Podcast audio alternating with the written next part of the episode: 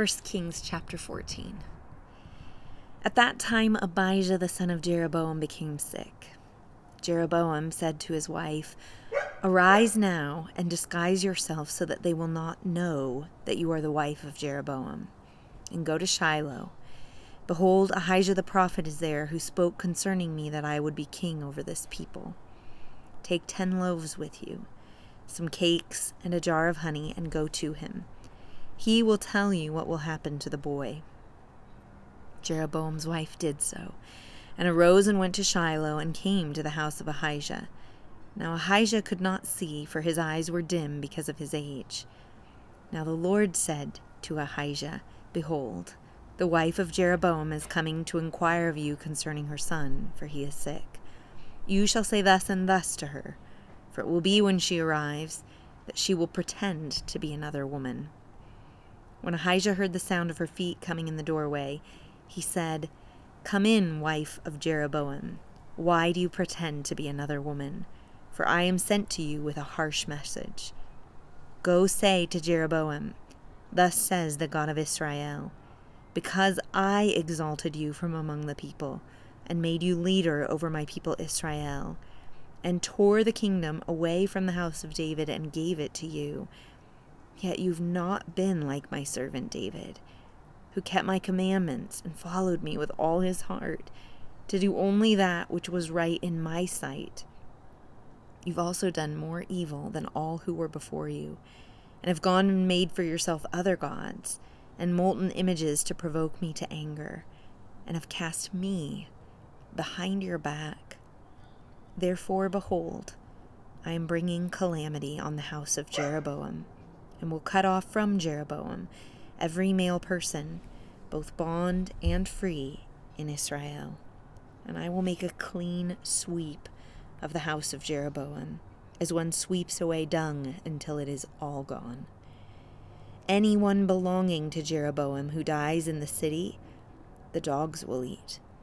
And he who dies in the field, the birds of the heavens will eat, for the Lord has spoken it. Now, you arise, go to your house. When your feet enter the city, the child will die. All Israel shall mourn for him and bury him, for he alone of Jeroboam's family will come to the grave, because in him something good was found toward the Lord God of Israel in the house of Jeroboam. Moreover, the Lord will raise up for himself a king over Israel who will cut off the house of Jeroboam this day and from now on. For the Lord will strike Israel as a reed is shaken in the water, and he will uproot Israel from this good land which he gave to their fathers, and will scatter them beyond the Euphrates River, because they've made their Asherim, provoking the Lord to anger. He will give up Israel on account of the sins of Jeroboam, which he committed and with which he made Israel to sin. Then Jeroboam's wife arose and departed, and came to Tirzah. As she was entering the threshold of the house, the child died. All Israel buried him and mourned for him, according to the word of the Lord, which he spoke through his servant Ahijah the prophet. Now the rest of the acts of Jeroboam, how he made war, and how he reigned, behold, they are written in the book of the Chronicles of the Kings of Israel. The time that Jeroboam reigned was twenty two years, and he slept with his fathers, and Nadab his son reigned in his place. Now Rehoboam, the son of Solomon, reigned in Judah.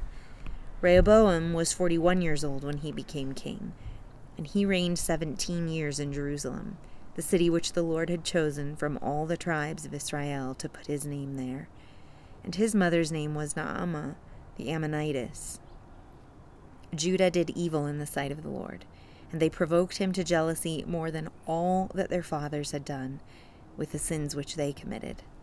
For they also built for themselves high places, and sacred pillars, and Asherim, on every high hill, and beneath every luxuriant tree. There were also male cult prostitutes in the land they did according to all the abominations of the nations which the Lord dispossessed before the sons of Israel. Now it happened in the fifth year of King Rehoboam that Shishak, the king of Egypt, came up against Jerusalem. He took away the treasures of the house of the Lord and the treasures of the king's house, and he took everything, even taking all the shields of gold which Solomon had made.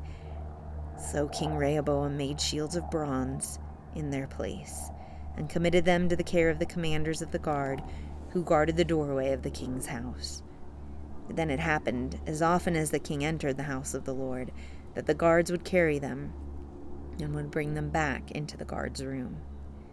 Now, the rest of the acts of Rehoboam, and all that he did, are they not written in the book of the Chronicles of the kings of Judah? There was war between Rehoboam and Jeroboam continually. And Rehoboam slept with his fathers, and was buried with his fathers in the city of David. And his mother's name was Naamah the Ammonitess, and Abijam his son became king in his place.